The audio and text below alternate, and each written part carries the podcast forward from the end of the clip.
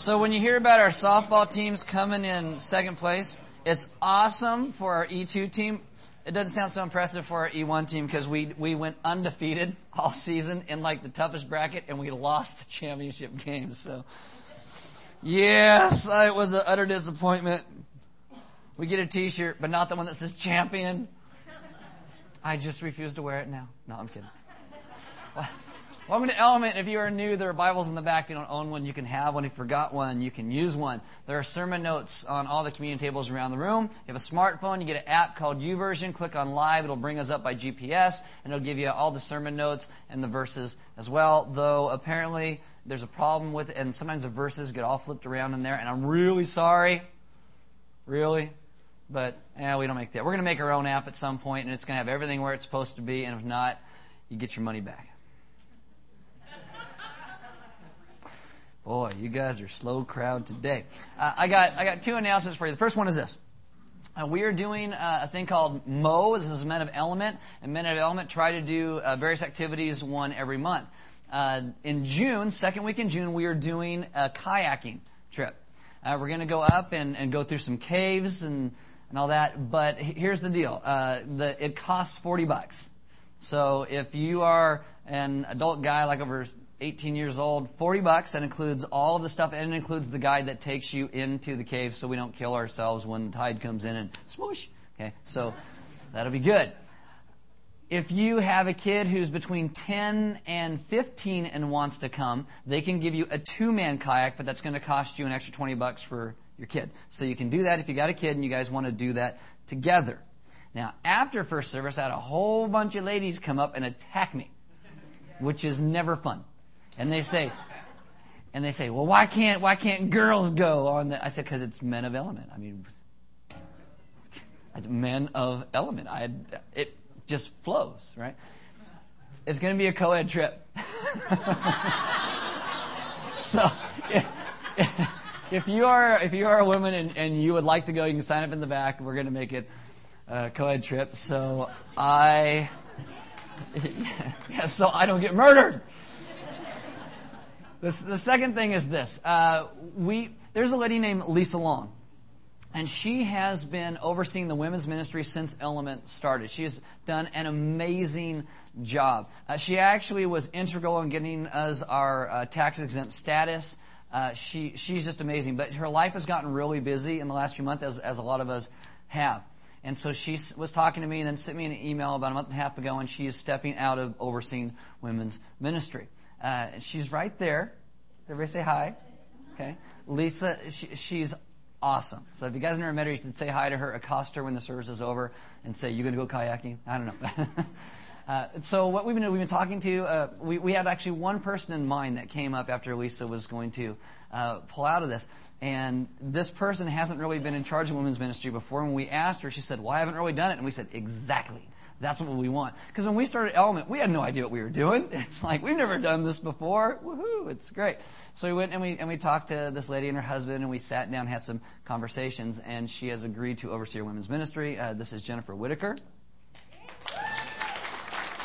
So I just want you all to know that she has the, the full authority and support of the Element staff, and if you ever have any problems, she will beat you up. you, you going kayaking? I don't go kayaking either because I get sick on the swing. And I'm like, I just chum the waters for everybody. Oh, look, fish. Put Aaron in front of us. It'll be nice. Uh, why don't you guys stand with me reading God's Word? See Ephesians uh, chapter 5 verse 18 and it says, "Do not get drunk on wine which leads to debauchery, instead be filled with the Spirit." Let's pray. Father, we ask that this morning we would understand what it means to be filled with your Spirit and how you then connect us as a family together to live out the life that you have given us. Help us to be those who show your saving love and grace to the entire world. Amen. Have a seat. So we are doing this short series before we get to the Song of Solomon. I promise we will start Song of Solomon next week. Hope you come prepared because you will need to be prepared for it. It's going to be great. Uh, so we started this series on something that everybody seems to be confused on. And the reason we did this is we're trying to stay with a little theme that I started at the beginning of the year. Usually what happens is a church throughout history would have seasons. Before Christmas, they would do Advent. After Christmas, they would do the season of Epiphany, the season of showing forth. Then about six weeks before Easter, you would hit the season of Lent, a time of reflection. And then after you would hit Easter, which is a time of celebration and joy, you hit a season called Pentecost. This would last for about seven weeks. We're doing it in three to four. You're, you're welcome. It's, it's cool like that. So if you have a Bible, open to Acts chapter 2. We're going to cover today spirit in regard to the church. Acts chapter 2 is one of the key texts about the birth of the church the first 13 verses in Acts chapter 2 are very important to what happens. Acts chapter 2, verses 1 through 13.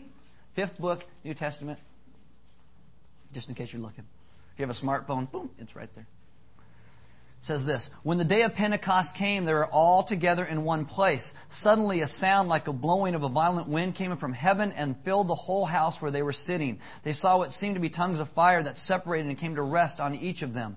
All of them were filled with the Holy Spirit and began to speak in other tongues as the Spirit enabled them. Now there were staying in Jerusalem God fearing Jews from every nation under heaven. When they heard this sound, a crowd came together in bewilderment because each one heard them speaking in his own language. Utterly amazed, they asked, Are not all these men who are speaking Galileans? This is kind of like these are people from the north. It'd be like us saying, Are not all these people who are speaking Canadians? And they're like, Hey, what's it about? And, and we all actually understand them in our own language. Then how is it that each of us hears them in his own native language? Parthians, Medes, Elamites, residents of Mesopotamia, Judea, Cappadocia, Pontus, Asia, Phrygia, Pamphylia, which is where the pamphlet was invented, Egypt and Mesopotamia, Judea, Cappadocia, I already said that, and parts of Libya near Cyrene, visitors from Rome. That was a joke, by the way.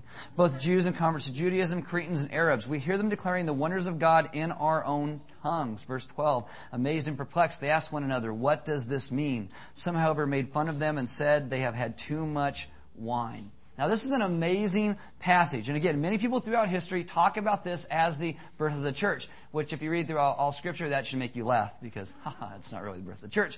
But here are the questions that are being asked What does this mean? Are not all these men who are speaking Galileans? And how is it that each of us hears them in his own native language? Now, in Acts chapter 1, gives a list of who was there. And it goes through a few people, including the disciples, Jesus' mother, and brother. And what happens is people take this section, Acts chapter 2, completely out of context. They don't understand it in regards to the rest of Scripture, and they put some things in there that really shouldn't be in there. Acts chapter 2 tells you they're meeting together. This is the day of Pentecost. Whenever you read a big word in Scripture, if you've been to element for any length of time, you know there is a backstory to a big word like that. And so this also has a rich history and heritage that goes with it.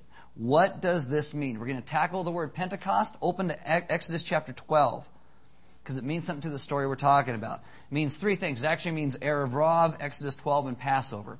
So I clear that all up for you. See, it's whatever. Okay. In Acts chapter 1, these are first century Jews joined by what the text calls God fearing Gentiles. These are non Jews drawn to the Jewish God. For these Jews, everything relates all the way back to the Exodus that comes out of Egypt. The Jews were enslaved to a terrible taskmaster in Pharaoh. They cry out, and God hears their cry, and He brings them out to redemption. He rescues and redeems them. The word redemption for Jews and for Christians alike all stems back to what happened directly to the Exodus. God bringing His people from death into life. So in Exodus chapter 12, the story begins with God saying this to his people, verses 2 and 3 in Exodus chapter 12. This is to be for you the first month of the first of your year. I'm having a hard time reading this morning. I have no idea why. Tell the whole community of Israel that on the tenth day of this month, each man is to take a lamb for his family, eat one for each household. So what they do here is they're given instructions for a meal they're supposed to have, and it's supposed to center around this lamb because that night they were going to be liberated from their slavery, from their death, and they're going to be brought into freedom. This is the first month of the new year. This is the beginning of Passover. This is the institution of it. Now, you and I, we screw up. We do terrible things to each other. We have destructive consequences for the things that we do. But the question is, is there a new start? Is it always going to be this way? Is tomorrow going to be different than today? The Exodus story at its core is about a God who says it will be the first of a new year. The first is always a big deal. Tomorrow does not have to be a repeat of today. This God is not a God of despair, He is a God of hope. Every new day can be new. So everything's going to change. God wakes them up and he says, Now's the time to go. And they go. But there's a detail in verse 38 of chapter 12. This is what it says Many other people went up with them, as well as large droves of livestock, both flocks and herds. Now, the NIV misses the nuances of the text. It says many other people. The ESV actually says a mixed multitude. That's a much better rendering. The actual Hebrew words in this are the words Erev Rav. Everybody say Erev Rav. Erev Rav. This means a mixed bag. It's like, it's like a motley crew.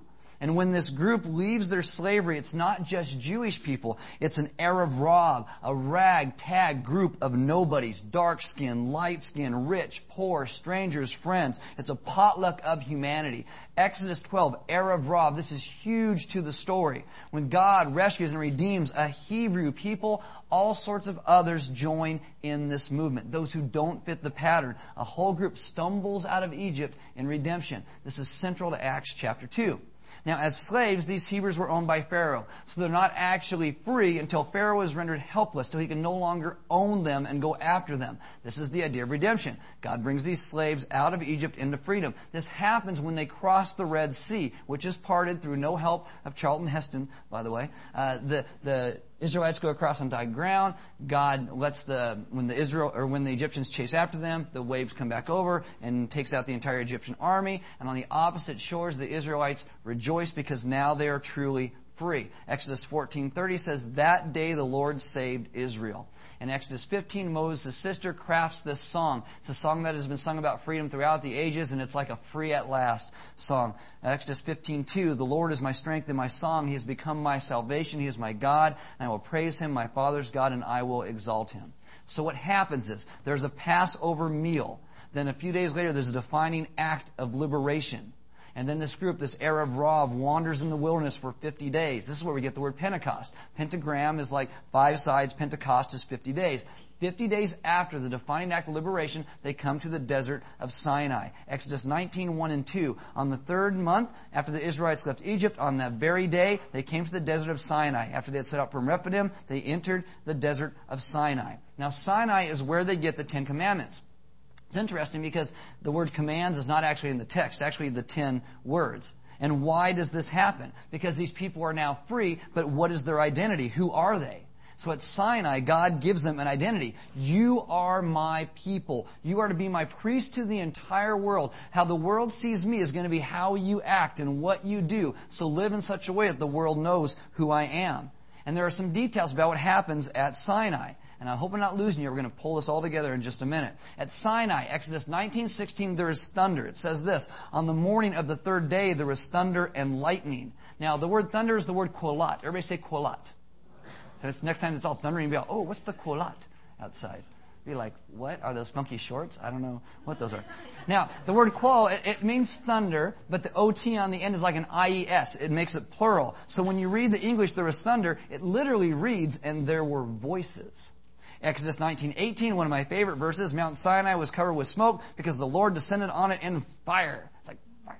Voices and fire. These are the defining characteristics of this event. Why Sinai? It's the wilderness. It's not a country. There's, there's not a governor. There's not a political ruler who assigns parking and charges you for it. Sinai is free. It's free from any political and national boundaries. God meets these people in a place that no one owns because no one owns this God. This God transcends nations and politics and regimes and political parties. He is greater than any way we think we have carved up the earth. This God is above all of this. So, in a place that transcends nations and races and skin colors, this God shows up in voices and thunder and wind and fire. And he says, I redeemed you. Now, here is the way to live. Again, this is 50 days later. They call it Pentecost.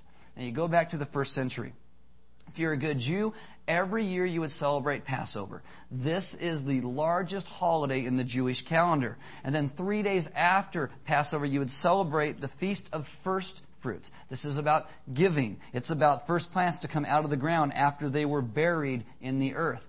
Hmm, that sounds kind of interesting. Three days later, comes out of the earth because they were buried. And, hmm. Then 50 days after that, you would celebrate Pentecost, the giving of the Torah, the ten words that birthed and liberated these people to share God's love with the world. You have Matthew chapter 26. Jesus celebrates Passover with his disciples. He is then arrested and put through a trial. He is then executed. In Matthew chapter 28, Jesus rises from the dead. You have Passover. You have first fruits. 1 Corinthians 15:20 says, "But in fact Christ has been raised from the dead. He is the first fruits of those who have fallen asleep." Passover, first fruits. 50 days after this, the disciples are gathered together in Acts chapter 2, verse 1. When the day of Pentecost came, they were all together in one place. And what story do you think they were reading out of the scriptures?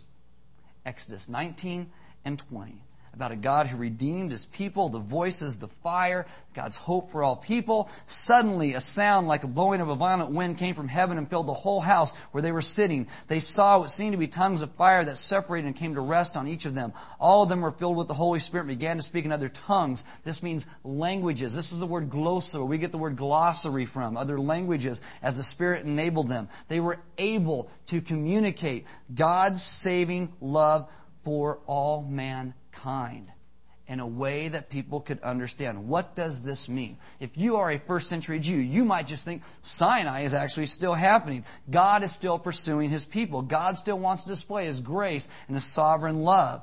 They are just sitting and reading about a God who saves this Erev Rav and brings salvation to all nationalities. There's actually one rabbinical commentary on Exodus that says that from Sinai, 70 tons of fire went out to the entire earth. In Acts chapter 2, you see the same God again with fire and voices, enabling his people to speak of the wonders of this God to a people from everywhere around the world. In 1978, there was an Englishman in Burma who stumbled across a people in an area known as Rangoon. Now, this is an unreached people. No one has ever talked to them before. No outsider has met them. And so when he's able to communicate finally, he says, What God do you follow? What is your religion? Having no other context with the outside world, they tell a story about a God who met his people at a mountain. His name was Yahweh, and he shared his saving love with his people. It's amazing. Do you know that Sinai is the only place in any world religion where a God shows up and speaks to a whole group of people and not just one person? And what does he say? He says, You are mine, and you will share my redemption with all mankind. Jesus comes, he follows this pattern exactly. When we talk about the birth of the church, it's actually simply a desire for God's continuation to have a people who will show the world who He is, His saving love to the entire world. The church, in one sense, is a brand new idea centered around Christ, but it's also a very old idea as well. Now, so what does this mean? Question number two Are not all these men who are speaking Galilean, Galileans? This be like people from Santa Barbara, how they look at people in Santa Maria. It's like, aren't those all Santa Marians? They're not that bright over there. I don't know what's going on. Aren't they just normal people? How do they do extraordinary things? In order to understand this, I'm going to talk to you about a guy named LeBron James. However you feel about him and his switch between teams, he's a basketball player, by the way. His switch between teams and his attitude on the court, whatever. When he first hits the scene, he's doing things nobody else does on, on the basketball court. And I'm not even a basketball fan, and I hear about LeBron James. My wife's a basketball fan, though, by the way. LeBron James, in his mid 20s, they're talking about how he's going to surpass Michael Jordan. It's like when Tiger Woods starts playing golf, it's like just a whole different level of play. So there, a couple years ago, LeBron James is playing against the Celtics in a, in a playoff game when he's still playing for Cleveland. He dunks the ball over a couple of defenders' heads, and it's like the announcer doesn't know what to do, so he blurts out the craziest thing. I want you to, it's, tw- it's like 20 seconds long. Watch this clip.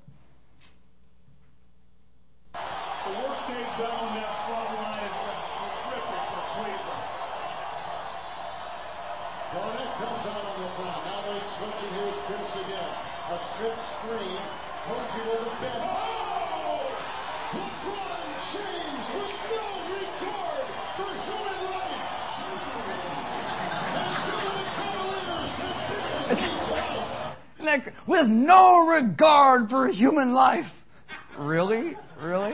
What does that even mean, right? You know what the Nike campaign was for LeBron James? Here's a picture. We are all witnesses. In the bottom left hand corner, says buy stuff at NikeBasketball.com. No, it says believe at NikeBasketball.com. They refer to him as like the chosen one. Witness to him. Buy your tickets and your jerseys and your hot dogs and your beer and cheer at the right time and all that.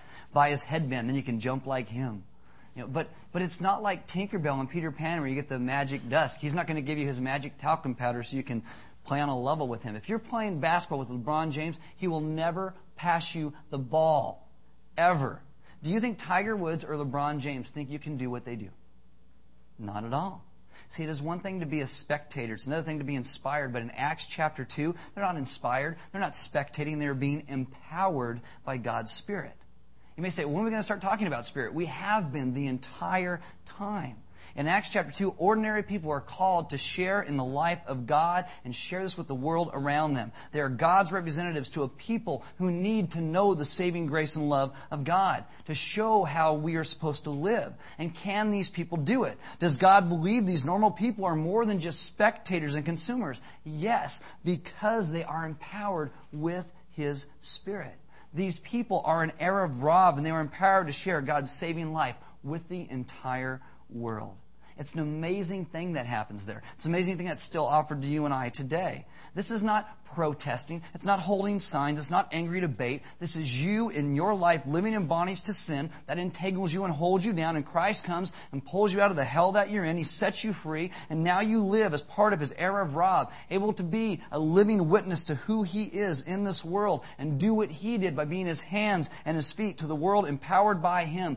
Witnessing is living. It is missional, intentional. It is free form. It is free flowing. It is not Bible tracts. It is let me show you what I have encountered, what Jesus has done in my life. That is witnessing. The church is an Erev Rav of people rescued from darkness and brought into light. All nations on earth who believe, and it doesn't fit into a category or a box. I have read that architecture of certain buildings will teach you about who built them and the purpose for them. This was a car dealership, and you can probably tell at one point it was, it was built like that. But the structure helps you to learn what they had in mind. When God calls his people to be a church, it's not about a building, it's about a body. It's about the action is always outside of these walls. It's not inside. We come together and worship and learn together, but the action of our lives is outside of these walls. That's where it's meant to be. Action is always somewhere else, and we are empowered to live that life. What does this mean? Are not all these men are speaking Galileans? And the third question is, how is it that each of us hears them in his own native language? Now, this is some exciting stuff that's going on. The experience of the Spirit of God leads to a lot of leads to awe and worship, but then also some more questions in that as well. And if you look through Acts chapter 2 for some key words, what you would pick out is this suddenly, sound of violent wind, tongues of fire, bewilderment, utterly amazed, amazed and perplexed. Some made fun of them. Now, Christians have said for years this is the fundamental passage about the birth of the church. Are these words you think of when you think of church? Bewilderment, amazed, perplexed, chaos, order, ah. you know? Yes, the Spirit does some things that are perplexing. It brings bewilderment. But that always results in a type of order. Each of us hears them in his own native language. This is a problem what a lot of people have done with spirit in churches. Either we go all chaos and there's no order and people remain emotional imprints in the relation to the relationship with God. Many people get hurt and confused, but other people go the opposite direction and they just don't talk about them at all and they have just a bunch of rigid rules and the Spirit acts like Elvis and he leaves the building. God's Spirit resides in us. He gives us new life, but He cannot be contained by us. He brings wonder and awe in life, but that leads to a reordering of our lives. And, the, and all makes sense in light of what God has done. And He wants us displayed to the entire world by what His children do. Each of us hears them in his own native language. It is understandable. The gospel becomes understandable by the way God's children live their lives. Australian scholar Alan Hirsch did some research on the sociology of the early church. Some amazing facts. Uh, this is this is one of them. Uh, the Roman Empire in AD 100, about 70 years after the resurrection, there were about 25,000 Christians in the Roman Empire. It, it, was at this time it's illegal to be a Christian. They had no buildings per se, like you meet in people's homes, but no buildings. They had the Hebrew Scriptures, some writings of the apostles, but not a Bible like you have. And on top of that, it's totally hard to join. It's not like, hey, give your life to Jesus, yay. It's, that wasn't it. You could say, I want to follow Jesus. And many church fathers would say, okay, great. You can take upon yourself the teachings of Jesus. You need to be part of our community. And you can try loving your enemies and giving to the poor and fasting and praying. And if over time you decide you really do want to continue, we will have a service where you get confirmed. It was always, are you serious? Because it's not easy. They're like, let's see if they really follow through. So at year 100, 25,000 professing Christians. No scriptures, no buildings, hard to join. Year 320 AD rolls around. You know how many Christians are in the Roman Empire? 20 million. Amazing. Amazing. 25,000 to 20 million. 200 years. it looks like this movement, when it's stripped of buildings and make it illegal and hard, it thrives. Why? Because with no building and budget and illegal and hard, all you're left with is the Spirit of God working through His people as they live the gospel. And they spread the word to everyone by telling them, My life has been changed and this is what God has done. And that is more powerful than anything in the world. Now you may think, well, you know, that was way back then. We have cars now. It's totally different. So, okay, uh, here's a picture of Mao Zedong. Evil guy. Uh, when he took over ruling China in the mid 1900s, he starts a brutal and systematic campaign to get rid of all Christians. It's estimated when Mao took power, there were 2 million Christians in China.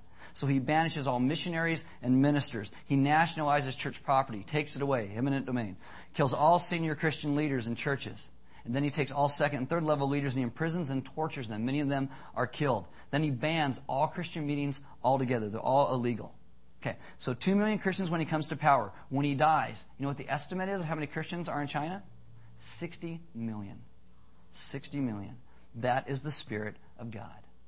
Is the Spirit of God making us into a church where it's only our own narrow way and it's got to be like this? Is it Santa Maria traditions? Oh, you don't have tri tip and cookies? Well, you can't be saved. You know, what's up with that? What is it? It's the Spirit of God. In Acts chapter 2, the Spirit is wild and He empowers His people to something that is actually, it's actually a reflection of something that is very, very old. And He brings a sense of order to everything that He does, making an empowered community that is filled with His people of all shapes and sizes and skin colors and all people who have embraced the risen Christ. Nobody owns this God. This God owns us. That's the point. The Spirit will not be placed in a box by how we think we, He must act, or we think He must do, or what He can't do. God will place Him in us, and He will give us life and He will lead us into all truth. And this may be different than what you think because God's Spirit doesn't make you healthy and wealthy, but He does make you very wise. The Spirit connected to the people of God, the church. And this makes the church amazingly diverse. Amazingly diverse. Uh, element, we're a little different. Uh, I get told that all the time. I got told that maybe some other churches in town like to make fun of us a little bit. I'm cool with that. As long as we keep reaching people for Jesus, I'm fine with that. Make fun of me all you want. I, I don't really care. Okay. Uh, but but so we are a little different. But I also know of some people who are in Thailand. And there are some prostitutes in Thailand who come out of prostitution and they want to join a church, and no church will have them there. Because it's like, oh, you were a prostitute. You can't, you know, be, be a part of our church. And so what happens is we know this couple, and what they have done is they have actually started a church for these prostitutes. And the church is booming. These ladies are coming in because they find a place where they're loved and, and, and accepted, and they know the love of Christ, and their lives change, and they have a community around them. I know some people who just went to uh, Kenya a little bit ago.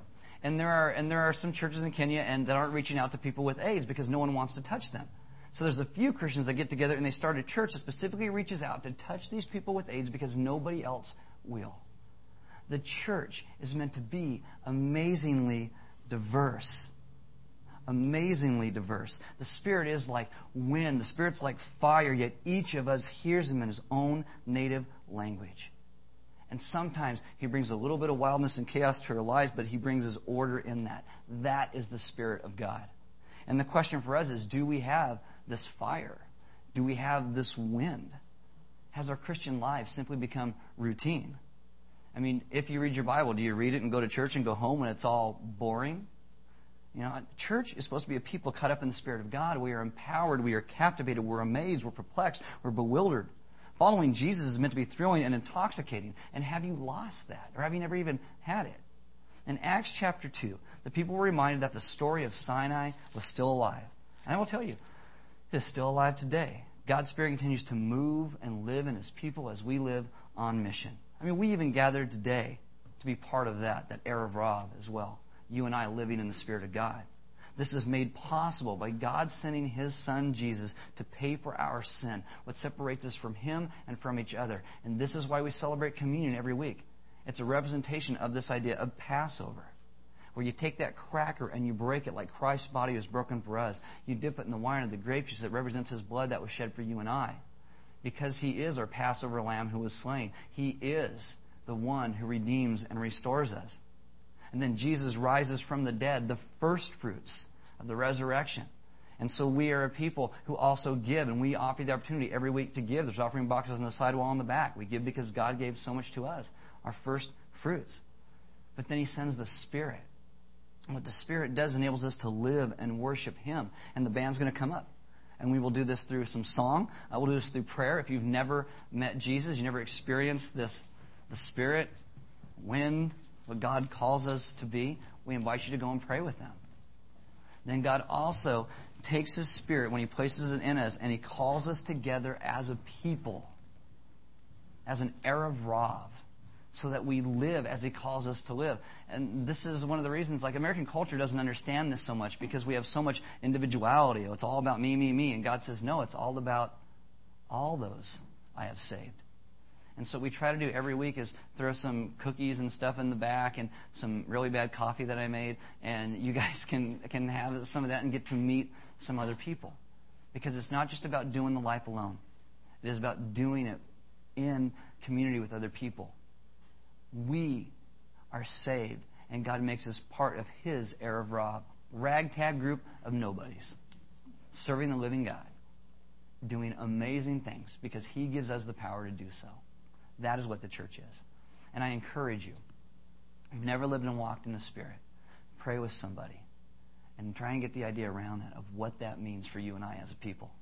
This Erev Rav. If you have a if you have a small group or some friends you go to lunch with, let's talk about that over lunch. Go, what do you think? Erev Rob? that's pretty cool, huh? Am I saying it right? Erev Rob? And, you know, like, no, yeah. It's an amazing thing that God gives us His Spirit to live as He calls us to live, so we have the strength to do so. Live in His strength. Let's pray. Father, this morning, I do ask that we would understand what it means to live as this Erev Rav, as a people together moving forward to the mission that you call us to. Honoring you by what we say and what we do, by the attitudes and reflections of our hearts.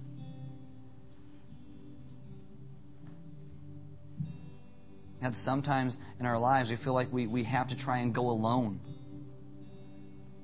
And yet, one of the points of Exodus and Acts chapter 2 is that we were never intended to do it alone. It's first through the strength of your spirit given to us, but it's secondly through us doing it together. As an Rav, learning how to do life Lord, you are the only one who can take dying humanity and raise us to life again. It is through the power of your cross and your ultimate resurrection. Give us the focus and the vision to be able to see that so that we can live in the strength and the power of your Holy Spirit truly being who you call us to be. So the gospel makes sense to the entire world around us so people see and hear you in their own native language of their workplaces and their neighborhoods and their homes by how we, as your people, live and speak with words of gracious hope and gracious kindness. Have us remember to always live in your strength that you provide.